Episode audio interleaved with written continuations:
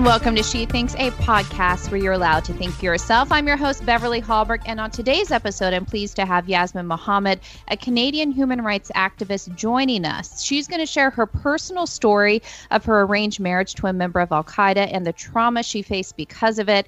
She'll also shed light on the many challenges women in Islamic majority countries face today and what we can do to advance the basic human rights that all women deserve.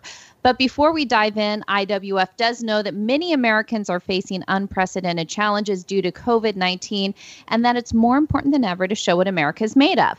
IWF is highlighting American ideals of ingenuity, generosity, and kindness. From everyday Americans donating blood to companies providing free food and housing, it's a beautiful reminder that we're in this together. Visit IWF.org or check us out on Facebook and Twitter and follow our campaign using hashtag in this together. That is hashtag in this together to learn more. Now to our featured guest today. Canadian human rights activist Yasmin Mohammed joins us. She is an advocate for the rights of women living within Islamic majority countries, as well as those who struggle under religious fundamentalism. She is the founder of Free Hearts, Free Minds, an organization that provides psychological support for free thinkers living within Muslim majority countries where the state sanctioned punishment for leaving Islam is death. Her book, Unveiled, is a memoir that recalls her experiences growing up in a fundamentalist Islamic household and her arranged marriage to a member of Al Qaeda. In it, she sheds light on the religious trauma that so many women still today are unable to discuss. Yasmin, it is a pleasure to have you on She Thinks today. Thank you so much for having me, Beverly. And I just want to, first of all, commend you for your bravery in speaking out, not just your own story, but speaking on behalf of so many women in the world today. And I thought I would just start off by asking you to share more of your story. I encourage people to get your book Unveiled that I just mentioned, which is very detailed in your own experience. Um, but can you share with us your own story as far as your mother marrying somebody who was um, part of Al Qaeda and then you being married to somebody who is part of Al Qaeda? Yeah, so my mom was married. She actually was taken as a second wife to a man who was a fundamentalist Muslim. He wasn't a terrorist, but he was, a, you know, like many um, Muslims, he was on the sidelines approving of the terrorism, but he himself was not a terrorist. Um, she married him when I was about five or six years old, and that's when my life just changed completely. And all of a sudden, my mom started covering her hair, music, our, our records. He broke all of our records because music was considered forbidden. Um, I was no longer allowed to ride a bicycle, go swimming. I wasn't allowed to have non-Muslim friends. I mean, he just he just hit my life like a bomb. And from that moment on, I lived in a bubble where I was no longer a member of the Canadian Society. I was in a bubble separated from everybody else, and I called it the bubble of Sharia. I attended Islamic schools where my mom just dove in head first. So she just became, you know, a born again Muslim and a born again fundamentalist Muslim. And she started studying at Al Azhar University, which is a, um, a renowned Islamic university in Egypt and she became the head of the Islamic Studies department at the Islamic school with, that I attended. And, you know, I was put in hijab at the age of nine, which meant I had to cover everything but my face and hands. And suddenly, you know, my childhood was just completely ripped away from me. I wasn't even allowed to laugh. I wasn't allowed to speak loudly because even my voice was considered something that was um, aura, which is the translation for that really is private part. So every aspect of a woman is considered a private part and should be hidden from view of, of the public. And that happened to me when I was nine years old, and it continued like that until I was eventually um, forced into the marriage with the terrorist who my mom chose because she felt he was strong enough to control me. So they had you know, she I was the kind of person who always asked questions and was always pushing boundaries. I mean, I say that, but it's not like I did anything. I, you know, just the fact that I would ask simple questions like, why should we respect and honor a man who at 53 married a six year old girl. That sounds off to me. That sounds scary as a young girl listening to that. Like this, this is this. He sounds like a pedophile. And for me to ask those kinds of questions meant that you know I was it was it was just I was this uncontrollable child that that wouldn't get in line, and the devil was trying to coerce me with whispering all of these things in my ear. So she married me off to a man who she thought would be strong enough to finally keep me in line. And to be honest, it worked initially because, you know, he covered me head to toe in black. Um, now, you know, I, I had already been covering everything about my face and hands, but now my face and hands were covered too. I was never allowed to leave the house. He, he we had curtains on all our windows, but he also covered all of the windows in paper just in case the wind would blow, you know, the the curtain and anybody could see in between the crack. And it was essentially a prison. And it was um wasn't for the fact that I had a daughter and I felt like I really needed to get out of that world to save her. I don't think I would have found the courage to survive for myself because I was completely depleted. Was, I had nothing left to fight with. But I was contacted by CSIS, who are the Canadian CIA, and they told me who I was married to. And um, it made sense, of course. All the connecting all the dots made perfect sense. And I knew that I had to get my daughter away from him and myself away from him before he took us both to Afghanistan, which is where he was with Al Qaeda for 10 years before I met him. Um, so, you know, through a long, convoluted process that's detailed in my book, I was able to get myself and my daughter away, and and uh, thankfully, she's free today, and she has no idea about this world. It's completely foreign to her, and so I feel like I have succeeded in that. And of course, you're speaking out for many women who are currently in this situation. I think a lot of people hear your story and say, well, how does this happen in Canada? How does this happen mm-hmm. in the United States? What do you say to people who think that this is something that only happens in, let's say, Afghanistan? Yeah, I think that, you know, when the caliphate rose in, in Syria and Iraq, we saw people from all over the world burning their passports, German passports, you know, British passports, Canadian, American, and running to join this terrorist organization. So that should have let people know that this is not something that is just happening over there. It's happening in your own backyards all the time. I mean, the Islamic school that I went to was, you know, they, they were not apologetic. They were not they were not hiding. They were incredibly transparent. I mean, not just the, the one I went to if you go on YouTube, there's all sorts of videos there all the time where people are recording the kinds of sermons that are happening in mosques talking about kill the non-believers and um, et cetera, et cetera. And those kinds of ideas are being passed on to new generations of kids, new generation of Muslim kids, even though they're living in the Western world. There's they're, they're still being indoctrinated with those ideas. And so these ideas don't have borders. You can't stop ideas from traveling across borders.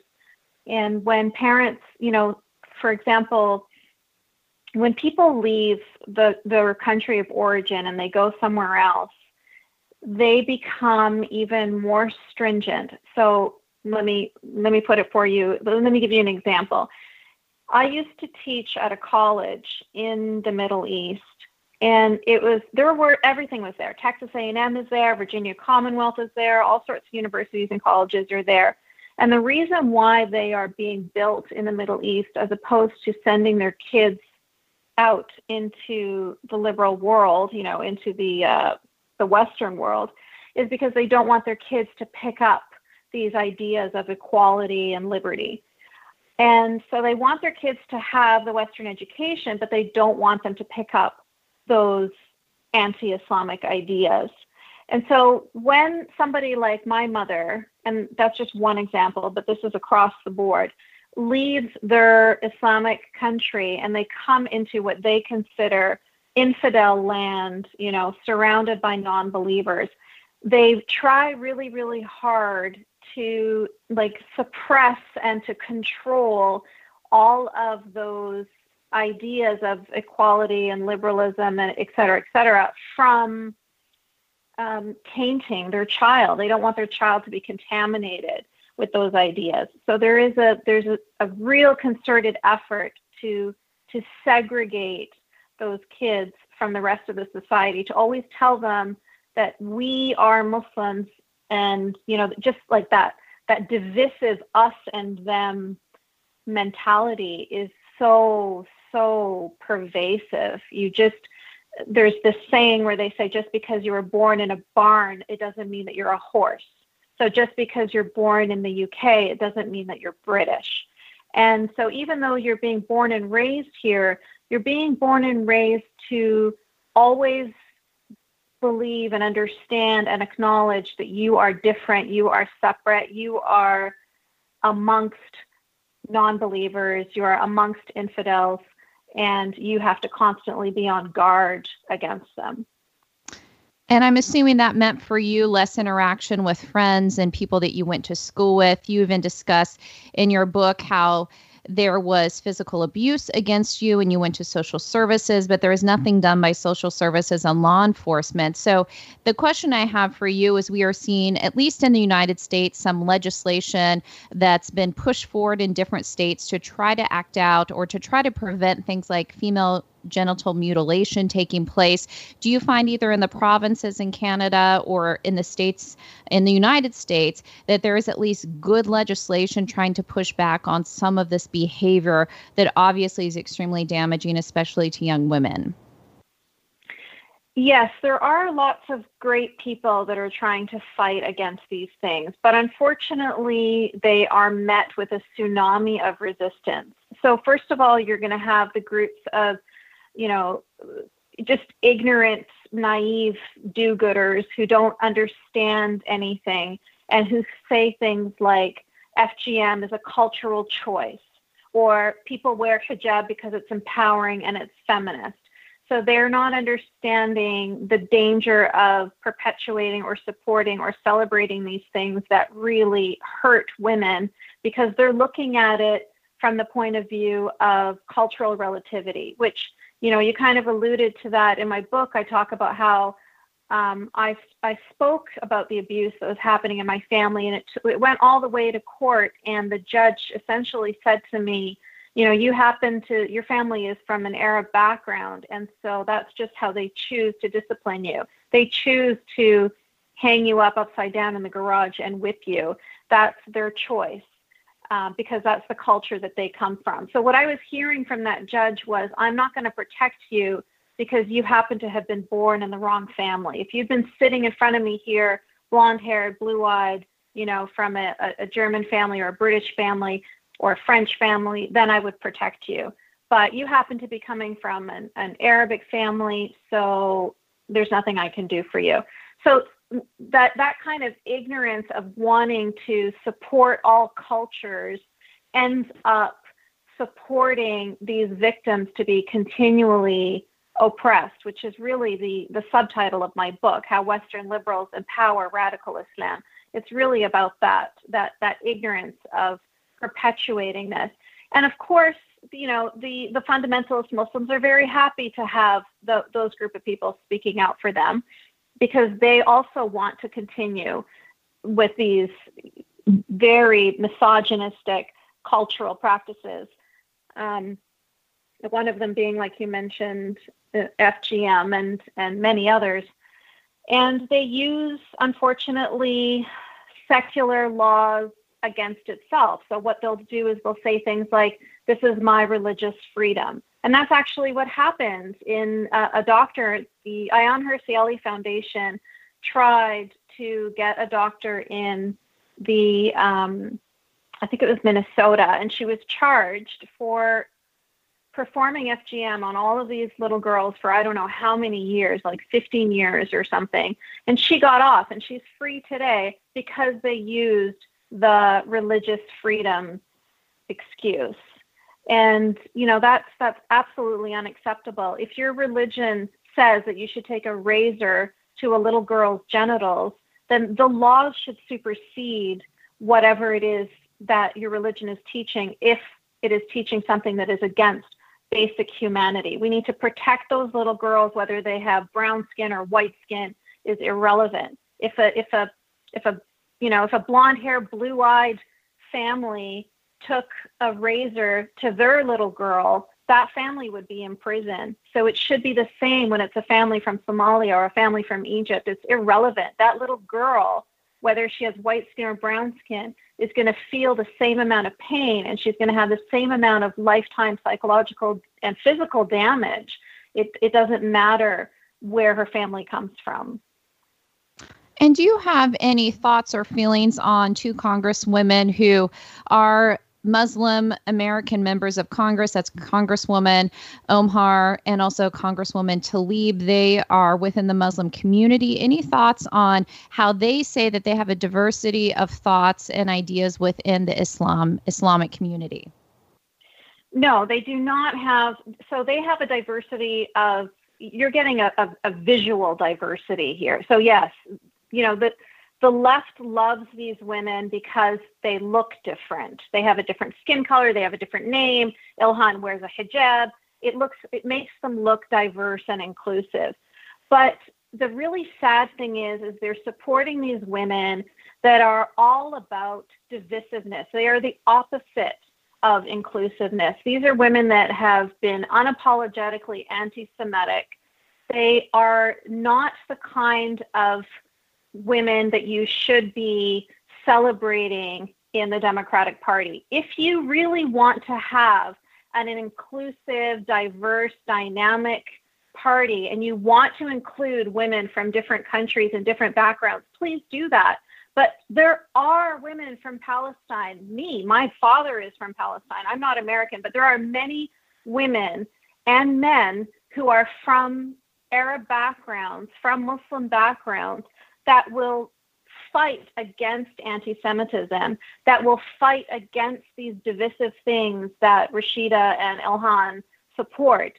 So we shouldn't be looking to a person's um, background or to their skin color. We should be looking to the person's values. Whose values match with our values?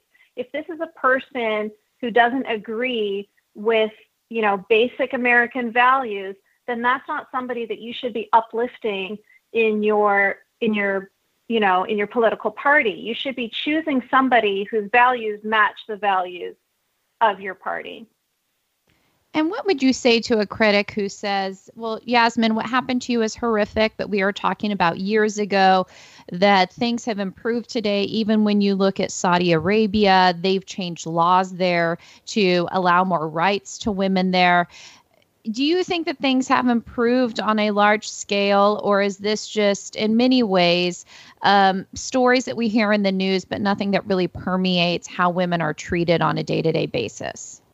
I mean, that's exactly it. So a lot of these things that you're hearing about are really just window dressing, like the the driving, for example.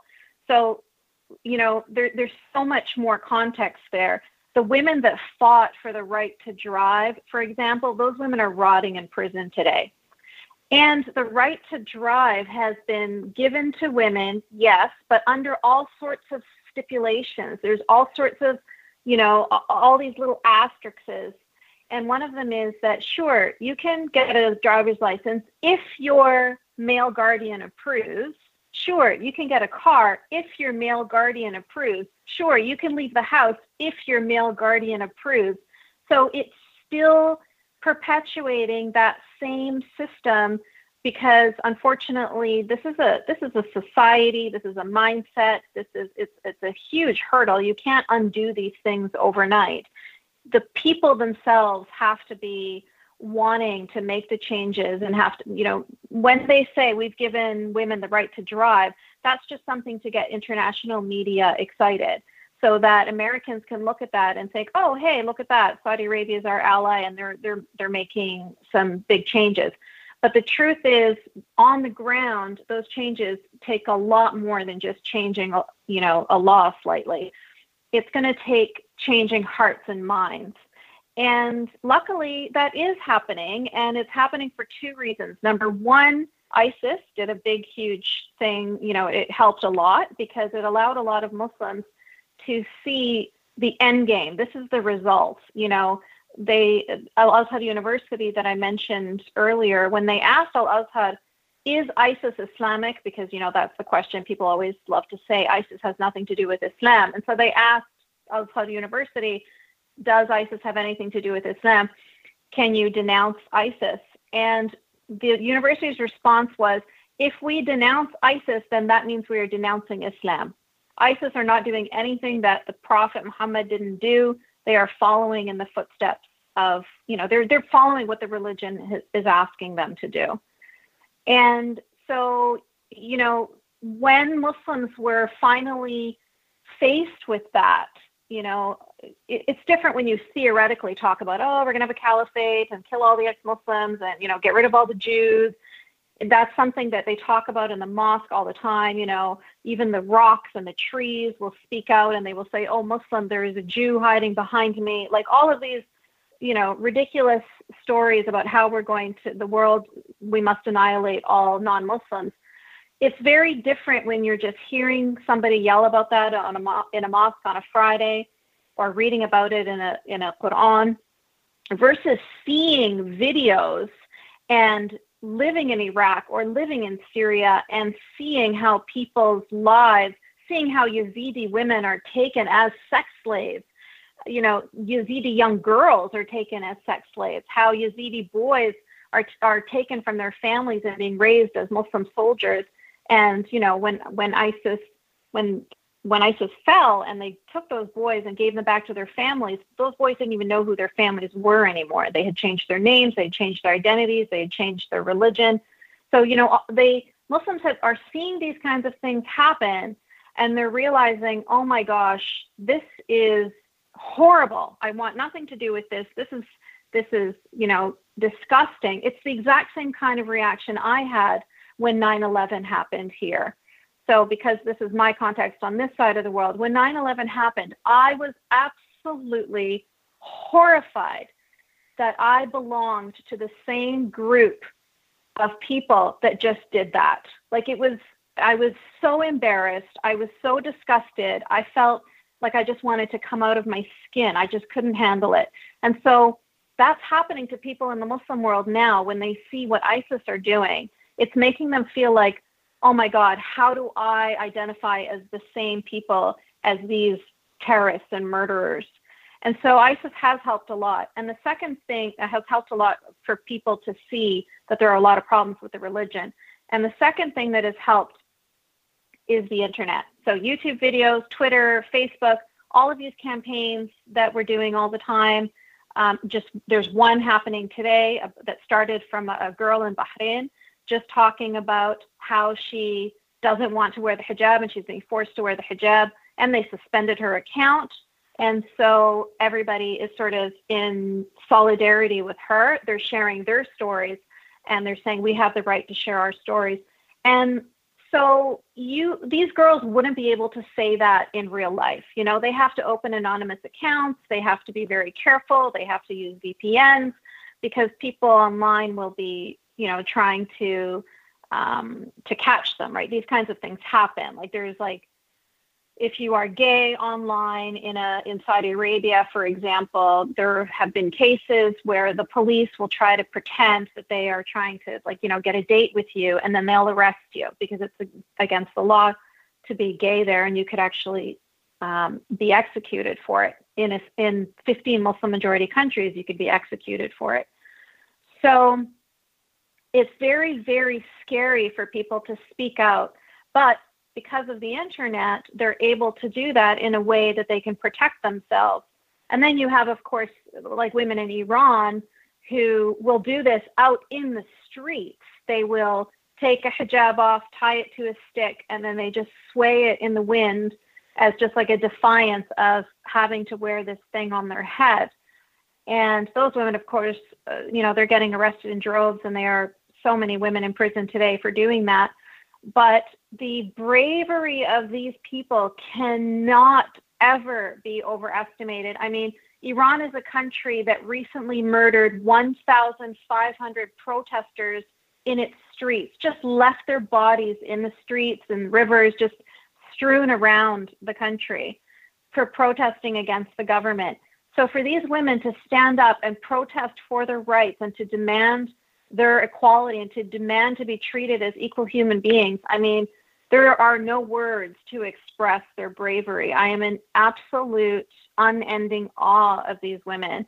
And I want to do anything I can to support them and to help their voices be heard over here so that when there are people in the Western world that do absolutely ridiculous things, like taking the hijab and putting it on Barbie's head, or Nike putting their swoosh on a hijab, or putting it on the cover of magazines or in advertisements or media all over the place. I want them to recognize that when they do that, they are betraying these women that are risking their lives to fight against this misogyny. They, they don't get how dangerous they're being. Here in Canada and in New Zealand and all over the world, there's all sorts of female politicians that put hijabs on their head.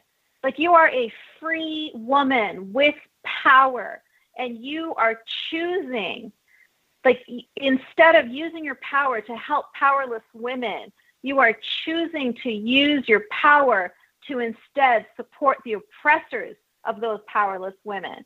I mean, it is it's just beyond understanding. Like they, they I feel like, you know, if you are a politician, then you it is your responsibility to understand what you're doing before you do it instead of doing something so atrocious that I hope that they're doing out of ignorance and not because they actually did want to do that.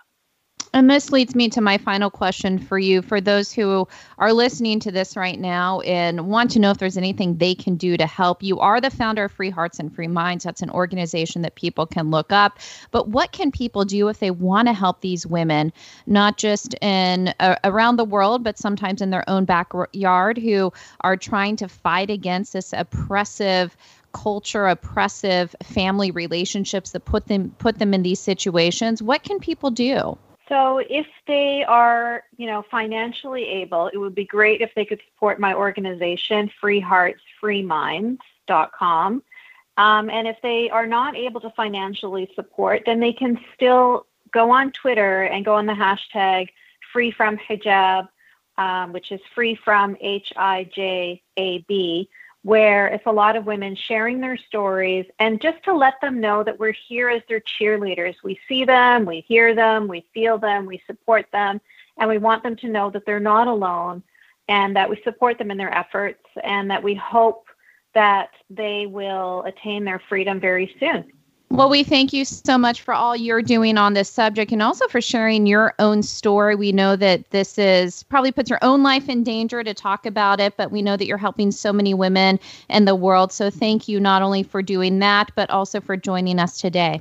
Thank you so much for having me, Beverly. I really appreciate it. And thank you for joining. Before you go, Independent Women's Forum does want you to know that we rely on the generosity of supporters like you. An investment in IWF fuels our efforts to enhance freedom, opportunity, and well being for all Americans. Please consider making a small donation to IWF by visiting IWF.org backslash donate.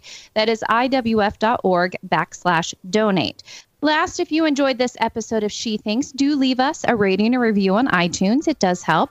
And we'd love it if you shared this episode so you can let your friends know where they can find more She Thinks episodes. From all of us here at Independent Women's Forum, thanks for listening.